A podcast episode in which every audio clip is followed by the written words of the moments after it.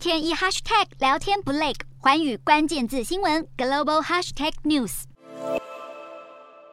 城市陷入一片漆黑，街头也异常宁静。位于德国南部巴伐利亚邦的城市奥格斯堡，在七月底就开始实施节能措施。德国重度仰赖俄罗斯的天然气等能源，但俄国三不五时就威胁要切断供气。为了应应今年冬天天然气供应拉警报，以及能源价格不断飙涨，德国政府现在要展开节省能源大作战。从九月一号开始，除了医院等机构之外，公共场所的暖气温度上限是摄氏十九度，入口处和走廊的暖暖气可能得完全关闭。公共纪念设施和建筑外墙停止夜间的装饰灯光，商家的橱窗在晚上也不得点灯。运输石油和煤炭的火车则是能够优先行驶，预计会对客运列车造成影响。这些措施初步将实施六个月，接下来可能还会有其他的节能规范。德国目前的当务之急是减少天然气用量，为寒冷的冬天做储备。德国目前的天然气储量大约有百分之八十，当局希望能在十一月前提高至超过百分之九十五。如果能达到这项目标，就能安然度过这个冬天。德国民众也了解到问题的严重性，因为电力公司表示，最近的能源用量有减少一些，但地方政府对如何执行也感到困惑。